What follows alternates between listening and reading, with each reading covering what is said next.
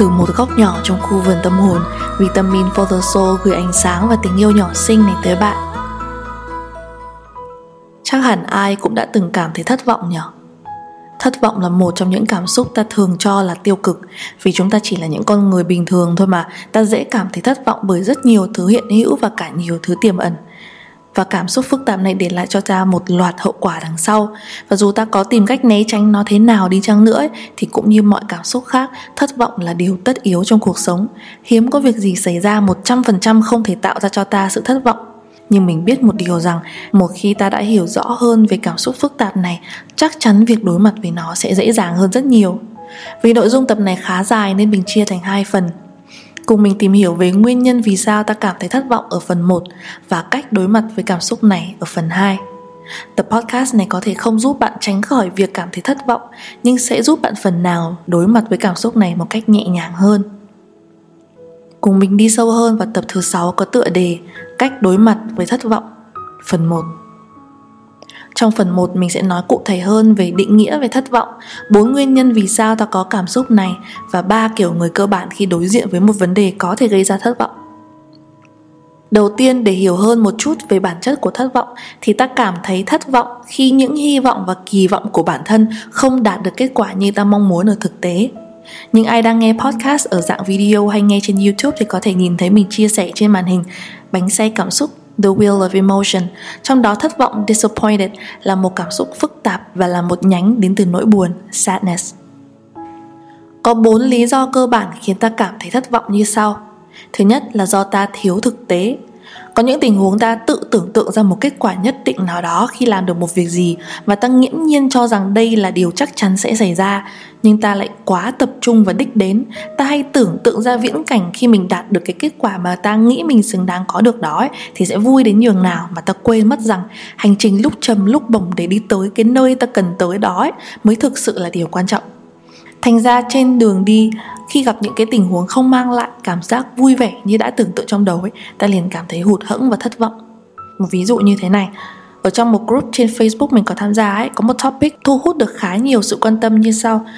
Câu hỏi là, làm thế nào để bớt tính hay tưởng tượng khi thích hay là yêu ai đó của con gái?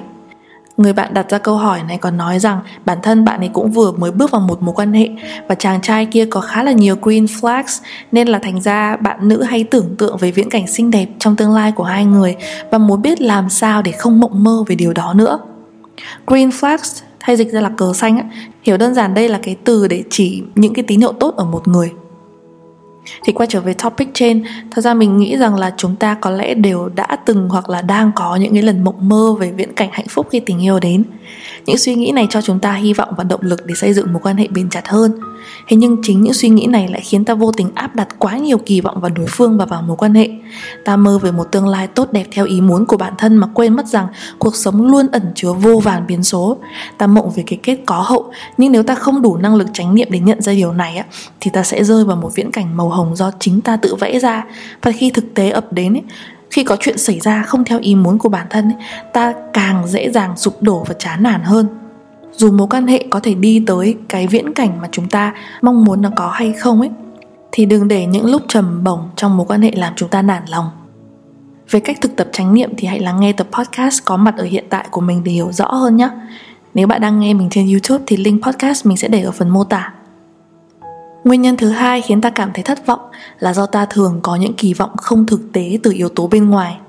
Ví dụ như đặt kỳ vọng vào người khác, vào sự việc nào đó. Và khi thực tế xảy ra không tương xứng với những kỳ vọng đó, ta lập tức cảm thấy thất vọng về người khác hay còn gọi là thất vọng về yếu tố bên ngoài, thậm chí có thể gây ra cho ta một chút tâm lý nạn nhân, đổ lỗi cho hoàn cảnh, vân vân.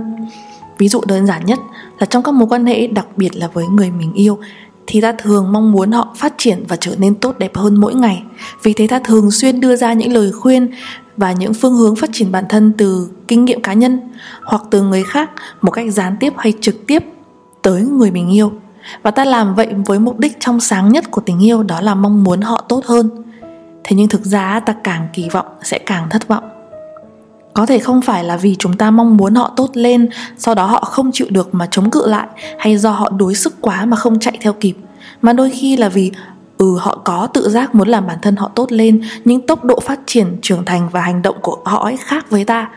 mà thật ra ấy, thì tốc độ đó không ai là giống ai cả. Nên đôi khi những việc này dù ta làm với mục đích tốt nhưng nếu ta không đủ tỉnh táo để phân biệt ra đâu là điều nên mong chờ từ người đó và đâu là kỳ vọng của chính bản thân mình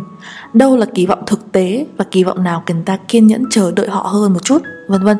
thì nếu ta quá kỳ vọng hành động và lời nói của ta sẽ vô tình chạm tới đối phương một cách không lành mạnh nữa.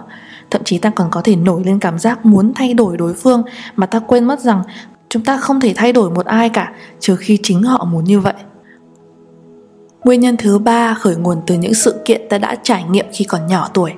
Có thể là do hồi nhỏ bạn đã từng trải qua một sự mất mát hay thất vọng nào đó, khiến cho bạn có góc nhìn tiêu cực về những vấn đề tương tự, dẫn đến việc bạn khó có thể suy nghĩ tích cực nhiều và thường xuyên được.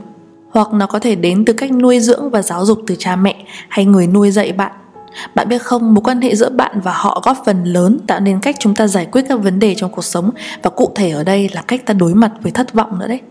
Ví dụ nhá, cách bố mẹ bạn đối diện với sự thất vọng như thế nào, bạn cũng sẽ có khả năng cao đối mặt với cảm xúc này y như vậy.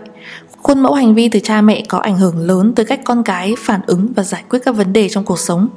Thì từ đó sẽ sinh ra ba kiểu người cơ bản khi đối diện với một vấn đề có thể gây ra thất vọng. Kiểu người thứ nhất né tránh thất vọng bằng cách trở thành underachievers, người không làm tốt như mong đợi.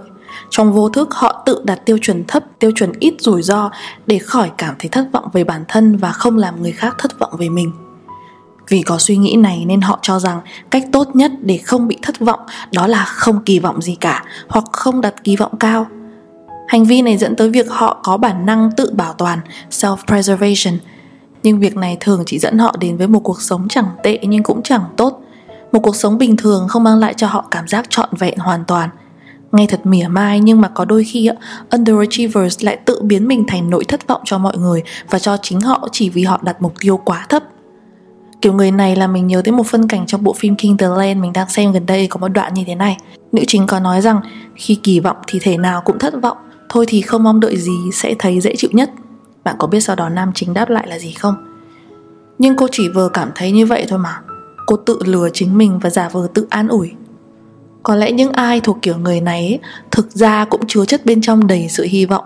Nhưng vì không muốn cảm giác thất vọng ập đến Nên tự dối lòng rằng ta không mong đợi gì. Thậm chí ta không cần có cái đó Và tỏ thái độ thờ ơ. Ngược lại với underachievers thì kiểu người thứ hai tránh bị thất vọng bằng cách trở thành overachievers, người làm tốt hơn cả mong đợi rất nhiều. Họ có xu hướng đưa ra những mục tiêu gần như là không thể. Không thể ở đây có thể là do nó quá khó với họ, chưa phù hợp với thời điểm hiện tại hoặc do họ đòi hỏi cả kết quả quá hoàn hảo. Có thể họ tự thuyết phục bản thân mình rằng những mục tiêu họ đưa ra đều là phù hợp Thế nhưng thực tế họ quên mất rằng càng cố gắng trở nên hoàn hảo Thì họ càng dễ cảm thấy thất vọng hơn rất nhiều làm việc quá sức để mọi thứ thật hoàn hảo còn dễ gây căng thẳng và mệt mỏi vì ngay từ đầu cái mục tiêu và động lực của họ đến từ nỗi sợ là nỗi sợ thất bại Càng như vậy thì họ càng có xu hướng chỉ trích bản thân nhiều hơn vì không thể hoàn thành mục tiêu như mong đợi 100%. Họ sợ rằng người khác sẽ thất vọng về mình, sẽ nghĩ rằng mình kém cỏi và quan trọng hơn ấy là họ tự làm chính mình thất vọng. Kiểu người thứ ba đối diện với thất vọng một cách lành mạnh hơn, hoặc là do họ có nền tảng giáo dục cân bằng hơn hoặc là họ đã có nhiều năm kinh nghiệm trong việc quản lý thất vọng rồi. Có những người may mắn có phụ huynh không nuôi dạy con cái lúc nào cũng phải trở nên hoàn hảo hay hiểu chuyện và chính những bậc phụ huynh đó cũng không quá cố gắng để trở nên hoàn hảo. Thì những cha mẹ biết được như thế nào là đủ tốt ấy, sẽ tạo ra cho con họ cái nền tảng an toàn về bản thân con từ hồi còn nhỏ. Những đứa trẻ lớn lên trong gia đình như vậy sẽ cảm thấy an toàn cảm nhận được giá trị bản thân trong các mối quan hệ ủng hộ và cảm thấy được ủng hộ thay vì đi kiểm soát và dễ dàng hơn trong việc đối mặt với những khó khăn trong cuộc sống và không cảm thấy quá nặng nề khi cảm thấy thất vọng và cuối cùng ta còn một nguyên nhân khiến cho ta thất vọng Nguyên nhân thứ tư này nghe có vẻ trái ngược Nhưng có đôi lúc ta cảm thấy thất vọng khi đạt được điều chính ta mong muốn trong một bài báo năm 1916 của Sigmund Freud, ông là một bác sĩ về thần kinh và tâm lý người Áo. Ông được coi là một người đặt nền móng và phát triển lĩnh vực nghiên cứu về phân tâm học. Thì ông đã khám phá ra nghịch lý của những người bị chính sự thành công làm sụp đổ. Trong vô thức ấy, họ cảm thấy thành công của họ hơi phi lý. Vậy nên dù có đạt được kết quả như mong muốn Họ vẫn không cảm thấy thỏa mãn hay hạnh phúc một cách trọn vẹn. Hoặc đơn giản hơn có những người khi đạt được những điều họ mong muốn và cảm thấy họ xứng đáng có được điều đó đi chăng nữa rồi họ cũng phát hiện ra rằng những điều mà họ kỳ vọng không hề mang lại cho họ niềm vui hay hạnh phúc thực sự mà chỉ làm khỏa lấp đi nỗi trống trải trong họ thôi bạn nghĩ bạn đã từng hay đang thuộc tuyếp người nào trong bốn nguyên nhân kể trên có một câu nói khá nổi tiếng như thế này Shoot for the moon, even if you miss, you'll land among the stars của Norman Vincent Peale. Tạm dịch là hãy cứ nhắm bắn tới tận mặt trăng ấy. Dù bạn có bắn trượt thì bạn vẫn sẽ nhắm tới được những vì sao. Mình hiểu câu nói vừa rồi theo góc độ như thế này. Hãy cứ nhắm mục tiêu tới nơi bạn tưởng chừng có vẻ xa xôi và khó đạt được đấy. Hãy cứ nhắm mục tiêu mà không kỳ vọng quá nhiều. Dù bạn có đạt được tới nơi xa xôi là mặt trăng hay đạt được kết quả thấp hơn mong đợi như là những vì sao, thì nó vẫn tốt hơn so với việc bạn chỉ dậm chân tại chỗ. Theo góc nhìn tích cực này á, thì thực ra chúng ta đều đang thay đổi. Chúng ta đều đang di chuyển để có một cuộc sống tốt đẹp hơn mỗi ngày. Vậy nên dù chúng ta có đi được bao xa so với ngày hôm qua, thì ít nhất là ta vẫn dám bước ra và thay đổi để trở thành phiên bản tốt đẹp hơn của bản thân thực ra thì không phải ai cũng dễ dàng trở thành kiểu người thứ ba kiểu người biết cách đối diện với thất vọng một cách lành mạnh. Nên theo mình ý, có lẽ những người underachievers thì nên học tập cách làm của overachievers và ngược lại. Thì từ đó ý, ta tìm hiểu rõ hơn tiêu chuẩn và kỳ vọng ta đặt ra ở đâu thì hợp lý khả thi hay thực tế vân vân. Và để làm được điều này chúng ta cần phải ở trạng thái hiểu bản thân mình khá là rõ. Điều này sẽ có trong phần 2 nơi mình sẽ chia sẻ thêm về cách đối mặt với thất vọng cảm ơn bạn vì đã dám đối diện với cảm xúc thất vọng mà lắng nghe tập podcast này Hẹn gặp lại bạn trong tập podcast tiếp theo.